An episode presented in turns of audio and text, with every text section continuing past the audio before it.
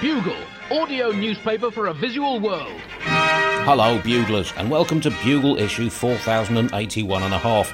I'm currently in Kolkata, India, the city from where the British Empire used to run a large wadge of this planet through our unique British trademark canny combination of charm, violence, big buildings, big sticks, and paperwork. So much paperwork. Did you know that all the paperwork generated by the British Empire now makes up 35.8% of the mass of this planet?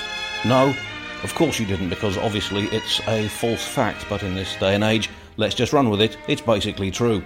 More on this in the forthcoming two part BBC Radio 4 series I'm doing with Anuvab Pal, coming to a radio or virtual radio near you in October. So I could not record a full bugle this week, a shame in such an exciting week for American patriarchal bullying, and with Jeremy Corbyn, choose one of the following three options to finish the sentence, depending on your political preference. Speaking to the Labour Party conference, stroke, dressing up as Lenin and singing I'm gonna knock you out in Russian, stroke, saving the entire future of the world like the returning and now understandably grey bearded Jesus he so obviously is. Instead, whilst I was in Mumbai, I met up with Indian comedian Aditi Mittal, who you will remember from one of the Bugle live shows in Melbourne earlier this year, to talk about the big stories in India this week, and there have been some big stories. It's a big country and full of, well, big stories and unending fascinations. Here's me talking to Aditi in Mumbai this week.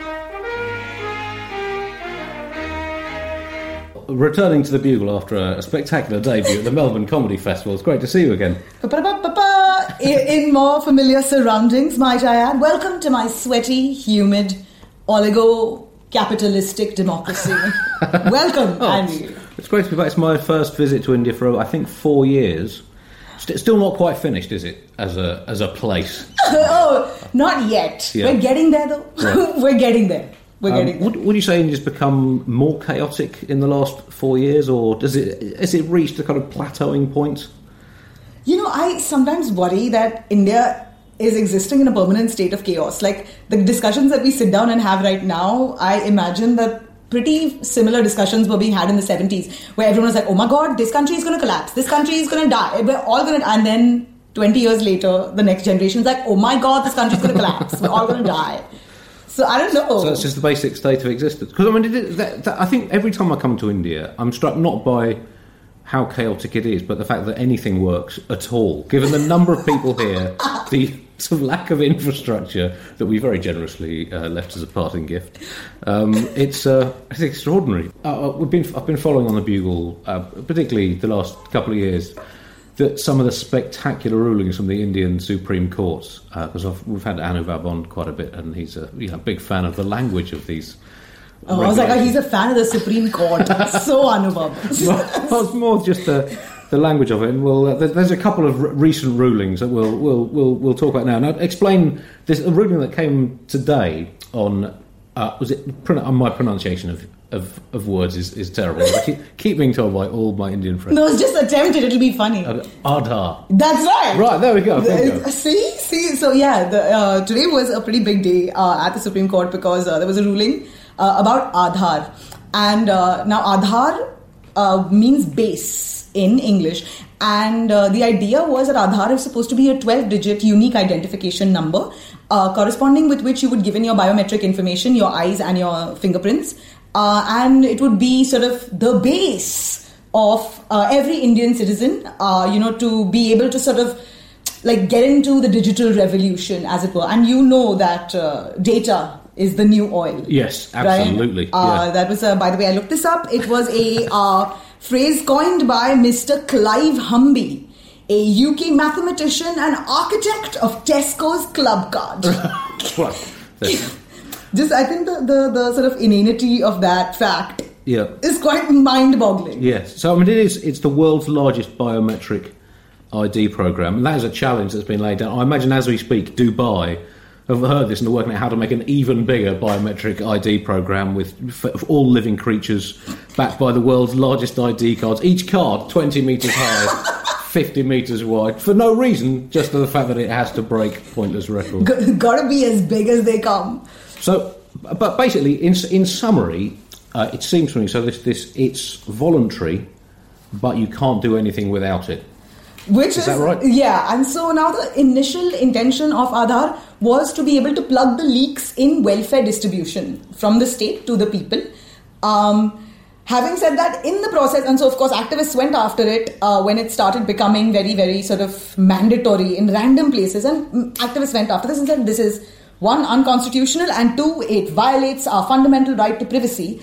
Uh, the court responded to that by saying, "Do you even have a right to privacy?" la la la la la la.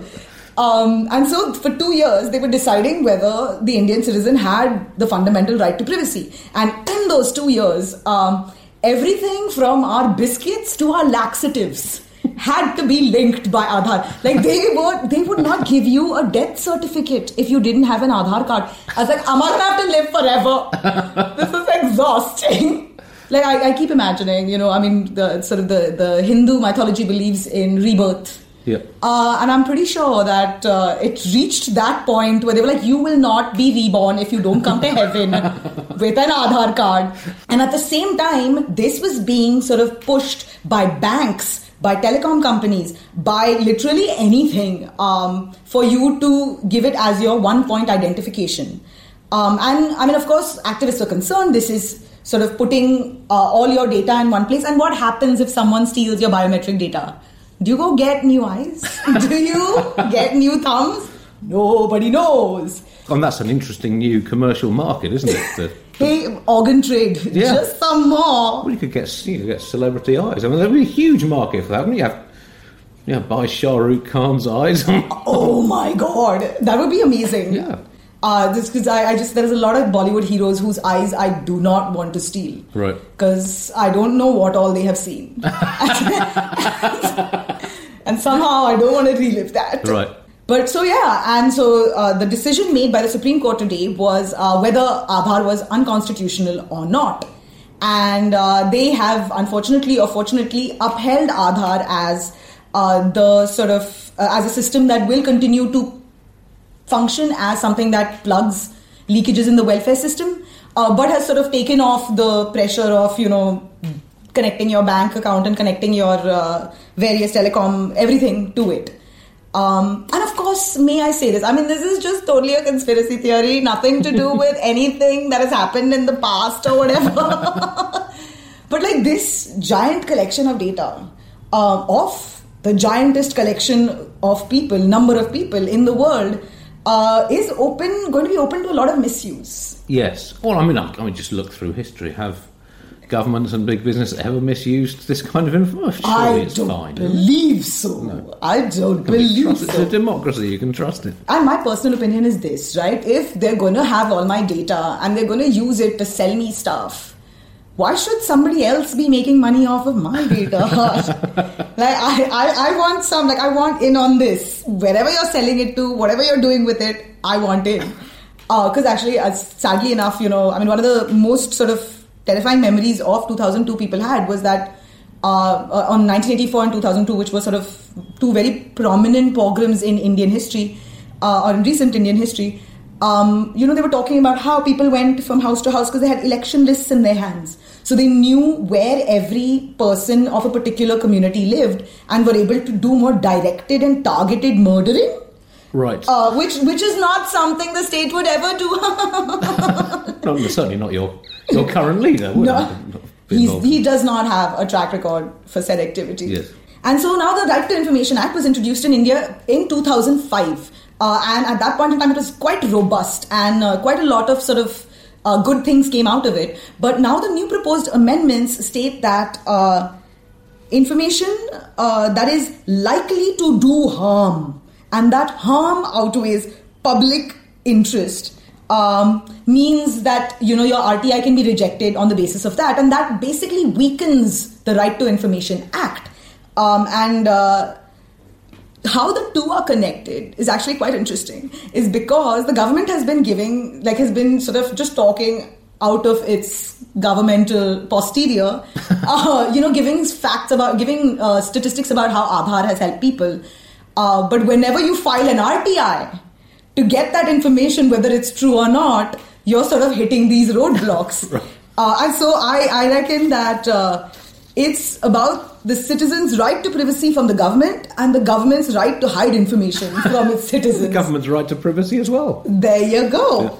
Uh, there was a couple of interesting things uh, that I um, struck me about it. One was that the these these numbers, the Aadhaar numbers, are that's they're only twelve digits. Now that's assuming that the population of India is not going to reach one trillion.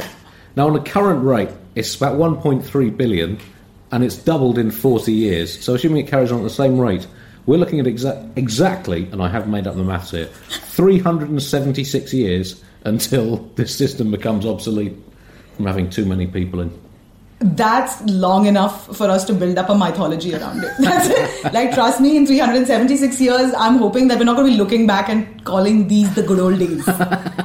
Amen.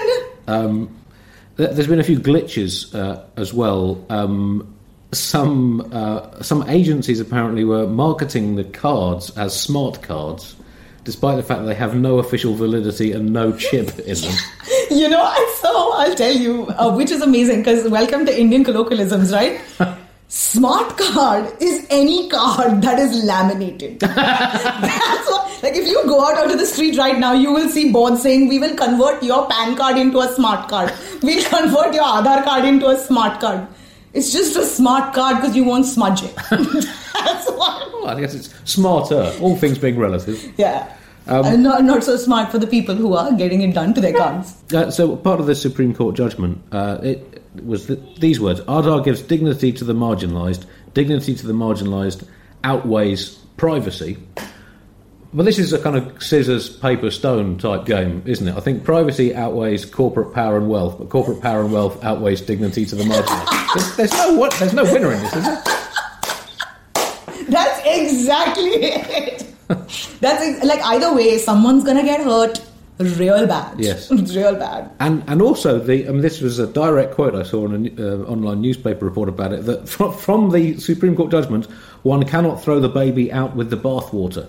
I mean that's the kind of language you don't get in a lot of Supreme Court judgments. And also, I mean it is true that throwing babies out with bathwaters has become logistically more difficult yeah. since the invention of the plug. Big, yeah. Well, the plug being smaller than the baby, whereas you just chuck the whole thing out it was mm. so much easier to get rid of babies in those days. When you're just yeah, I mean, and now I, now I mean we're living in a time when throwing babies is frowned upon. It is, yeah, so very that, much so. That sort of colloquialism is uh, a little dated. Yes, my dad. Another Supreme Court uh, uh, ruling this week has ruled that election candidates, uh, after filing their nominations for election, should have to make public declarations in print and electronic media about their criminal records and impending criminal cases.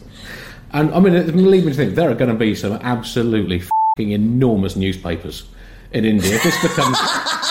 you people picking up their morning newspaper saying, God, the politics section is 281 pages long. This, what's happening after elections? I, I, I mean, you know, I, I think that's a very sort of strangely optimistic thing to say uh, considering how much honor are you expecting among plebes if you're going to expect them to come up and be like hey did all this still vote for me? And in fact i think uh, 2019 we're heading towards a very interesting time because uh, Shambhu Regar who was uh, the accused of uh, murdering uh, a muslim laborer on camera the video went viral. Um, he actually decided to run for election on the basis of his uh, murder video. Right. So, I mean, wow. Does he need to declare, or, or did his declaration come first and right. then the public office running? Right. Who knows? Um, and so, yeah, it's. Uh, I, I don't know if if they expect people to come out directly and say it, and if they do, I really want to see, like, make it interesting. You know what I'm saying? I yeah. want to see a couple of songs Right. Uh, I want you to see you sort of like act it out uh, in your favorite genre of film.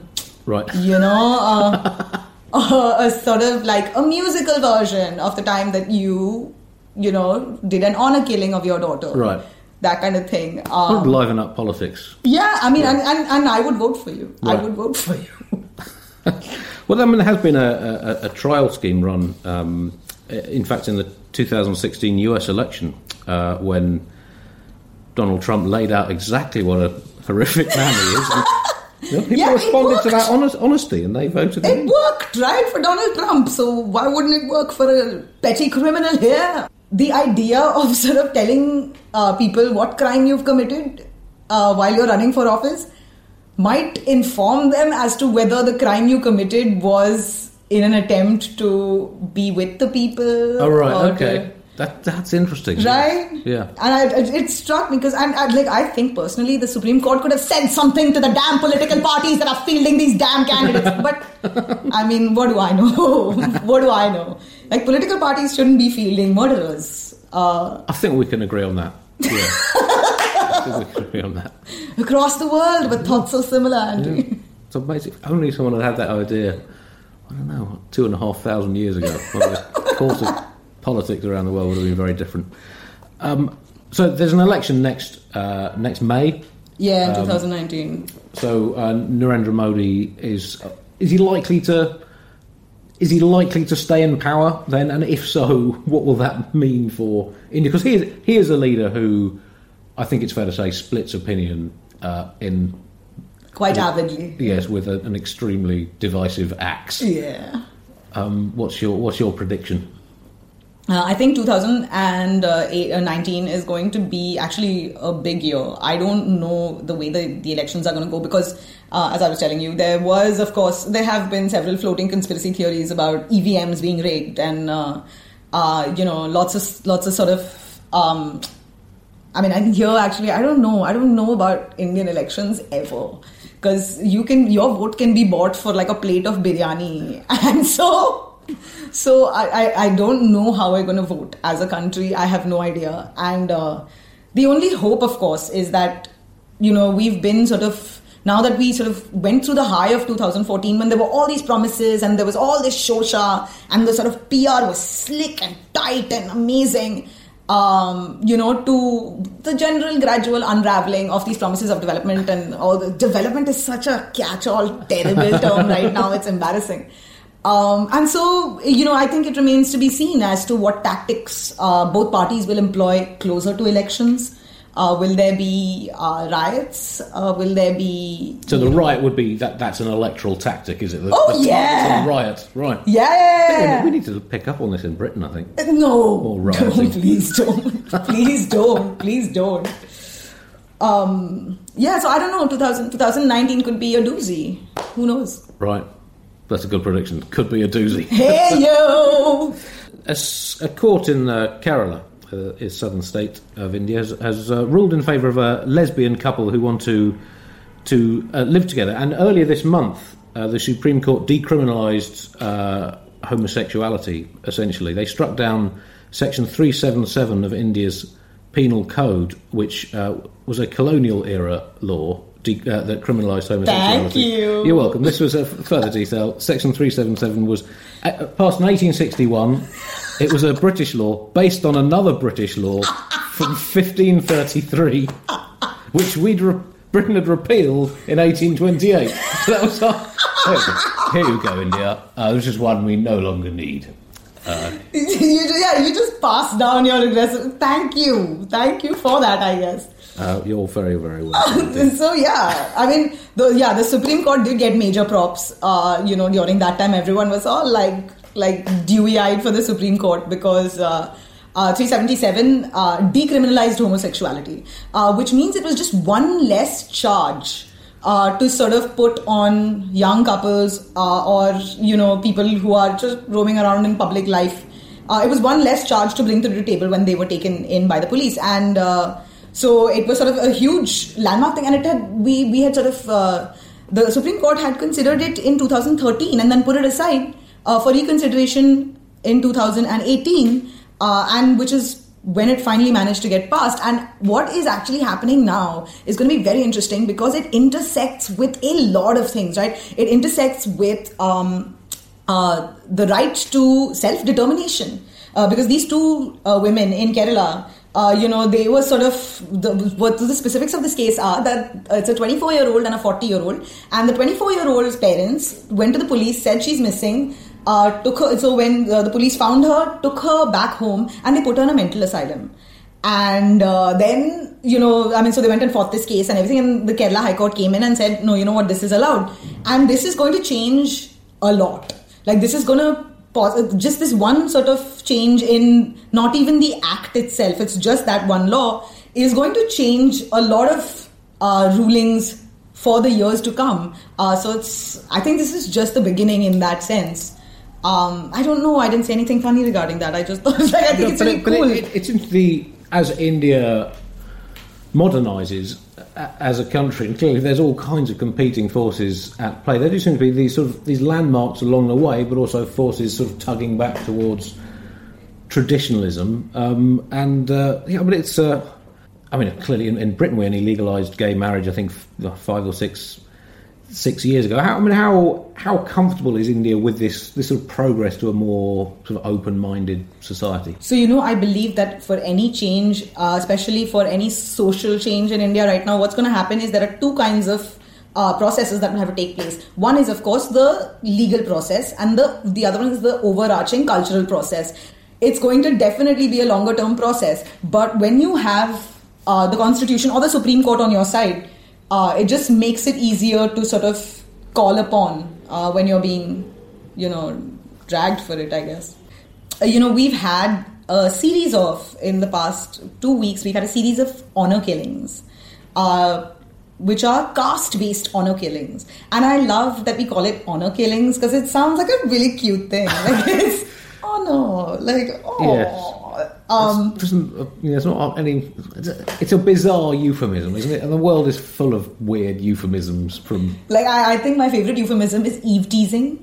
Right. Which is like harassment, like like sexually harassing a woman on the road is called eve teasing, which sounds like something a puppy would do under a rainbow, right? uh, nobody's eve teasing me when you're like screaming at me from behind the road, but that's what it's called. And so the language around these things as well, honor killings, for example, has been sort of, and it's always been sided with the person who's doing the murdering right? So the uh, the purpose for these last three ones that uh, sort of have and they really didn't get much play in mainstream media was because uh, you know they um, they were basically women from upper castes who ran away and eloped with uh, men from lower castes.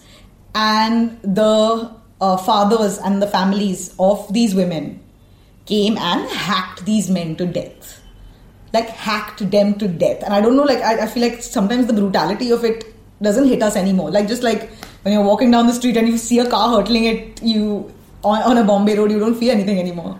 Uh, but hacking, you know, someone to death, and these are just consenting adults. Uh, as we discussed in that lesbian story, they are lesbian story. As we discussed in the other Kerala story, you know, these are consenting adults. But the uh, imposition of honor is so strong and so crazy that uh, people are willing to murder for it. And I find it sort of.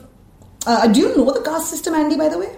Well, uh, only superficially, I think. um, yes. So, I, mean, I don't know the intricacies of how it practically works you know so the the caste system uh, mythologically the sort of origin story is that uh, there was a certain god and uh, you know he was sort of giving birth to the different kinds of people and so he gave birth to the brahmins from the head which is why they are the ones that hold knowledge he gave birth to the sh- uh, kshatriyas which is the warrior class from their shoulders which is why they like really buff, I guess. And then the the Vaishyas uh, from the stomach, which is the trader class. So they do trading for like money. And then the feet, which was the uh, Shudras, which was the uh, you know the scheduled caste, the Dalits, the OBCs, the tribals, uh, and they are sort of in charge of cleaning up society. And so, and, and science generally disagrees with that theory of human evolution now. yeah, you know, I would say because the thing is, I've tried to. I, I've looked at looked out for people giving birth through their legs, and I have not seen a single recorded right. uh, this thing of it. Well, I've I've seen two births, and definitely neither was through a leg. neither of them. No, you're, you're not even saying like a really generous thigh. No, definitely no. okay. No. No. So um, and so you know there's four types, and the the sort of the the lower classes have experienced brutal oppression, uh, and it's one of those things that actually nobody in India talks about. Even I've personally sort of started learning about it. They didn't. They don't talk about it in school. They talk about it like it's a thing of the past, and this doesn't happen anymore. And you know, the, the kinds of things that you'll see. Like recently, a Dalit man got murdered because he kept a mustache and the upper caste men in his village didn't like it. And so they murdered him. Now the guy rode a horse at his wedding and they were like no this is an upper caste activity. And so they murdered him. And it made me realize honor is anything that pisses men off. Like tomorrow i could be eating an ice cream and if a man doesn't like it he'd be like that's against my honor and kill me. And i think that's sort of it's a um, it's one of the most unspoken and un um, like even the way our media covers it is very upper class is very it doesn't acknowledge and i mean like this is 50% of the population of this country we are talking about right now uh, but the way media is structured the sorry i'm, I'm saying nothing funny i'm so sorry Andy. this fascinating. is um, the way media is structured the way our uh, storytelling paradigms are structured, the voices and the stories only belong to the upper caste. They only, I mean, that's why I am, I, I keep thinking of myself as, oh wow, I'm this unique butterfly, oh, oh, woman, comedy, English, all this stuff. But the truth is that there are millions. Uh, I mean, like it really doesn't. It's not about merit because there are millions who just have not had access to the opportunities that I have, and it, it's just a function of birth. Like this country is crazy. It's all about where you were born. That determines what your life is going to be like. And um, so these murders have been taking place rampantly. Um, and I think they sort of tie into the same thing that uh, I was telling about Sati earlier, um, is that where they um, it's all about endogamy. It's all about maintaining this purity uh, of the bloodline that the uteruses, or uteri of our women, you know, shall only be seated by the, the men of higher castes and you know warriors and Brahmins, whatever, right? Um, and so it sort of ties into that, and that's why they would literally murder the wife after the husband was gone because they were like, we don't want you, your uteri, to be available to anybody else. It has to remain within the community. And which is why this backlash of just murdering husbands in broad daylight. She was a pregnant woman, and they hacked her husband to death in front of her. Um, all because he belonged to a lower caste, and all because it was just you know, and, they, they call it an honor killing. They call it an honor killing. I'm like, this is like someone stabbing me to death and saying this is a knife incident. No, I'm dead. Like, so yeah, I think I'm, you know, it's sort of. I think we see around the world there's this clash at the moment between space age technology and yeah. medieval politics, religion, tradition. Yeah. There's no, know, there's no easy resolution to it. I mean, are you optimistic for what India will be like in 30 years' time compared with what it was like, say, 30 years ago, and looking at it now? That's what I was telling you at the beginning. I don't think so. I think we're gonna, we're all gonna be at the precipice of break down every day. And we're not gonna know if we're gonna make i don't know. That's that's why i say 2019 is a doozy. Well tune in for it we'll, we'll, we'll pick this up in the year 2048 and we'll see how things have panned out There you go, Buglers. That is all. Do not forget to come to all the forthcoming Bugle live shows Salford on the 7th of October, Dublin on the 8th of October, London on the 14th of November, and also there's my one off uh, stand up show in Toronto on the 20th of October. If you hear this in time, I'm also doing a show in Mumbai on the 2nd of October. Plus, there's the third instalment of my certifiable history at Soho Theatre from the 18th of December to the 6th of January. We'll be back next week to pick over the bones of whatever is left of the American judiciary. Until then, from Kolkata, goodbye.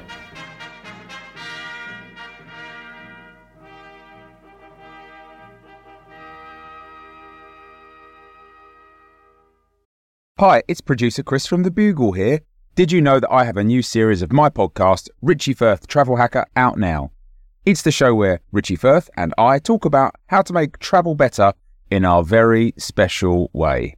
In this series, we discuss Lime bikes, Teslas, the London Overground, and a whole bunch of other random stuff that possibly involves wheels or tracks or engines of some variety. God, what a hot sell this is. I mean, you you you must be so excited. Listen now.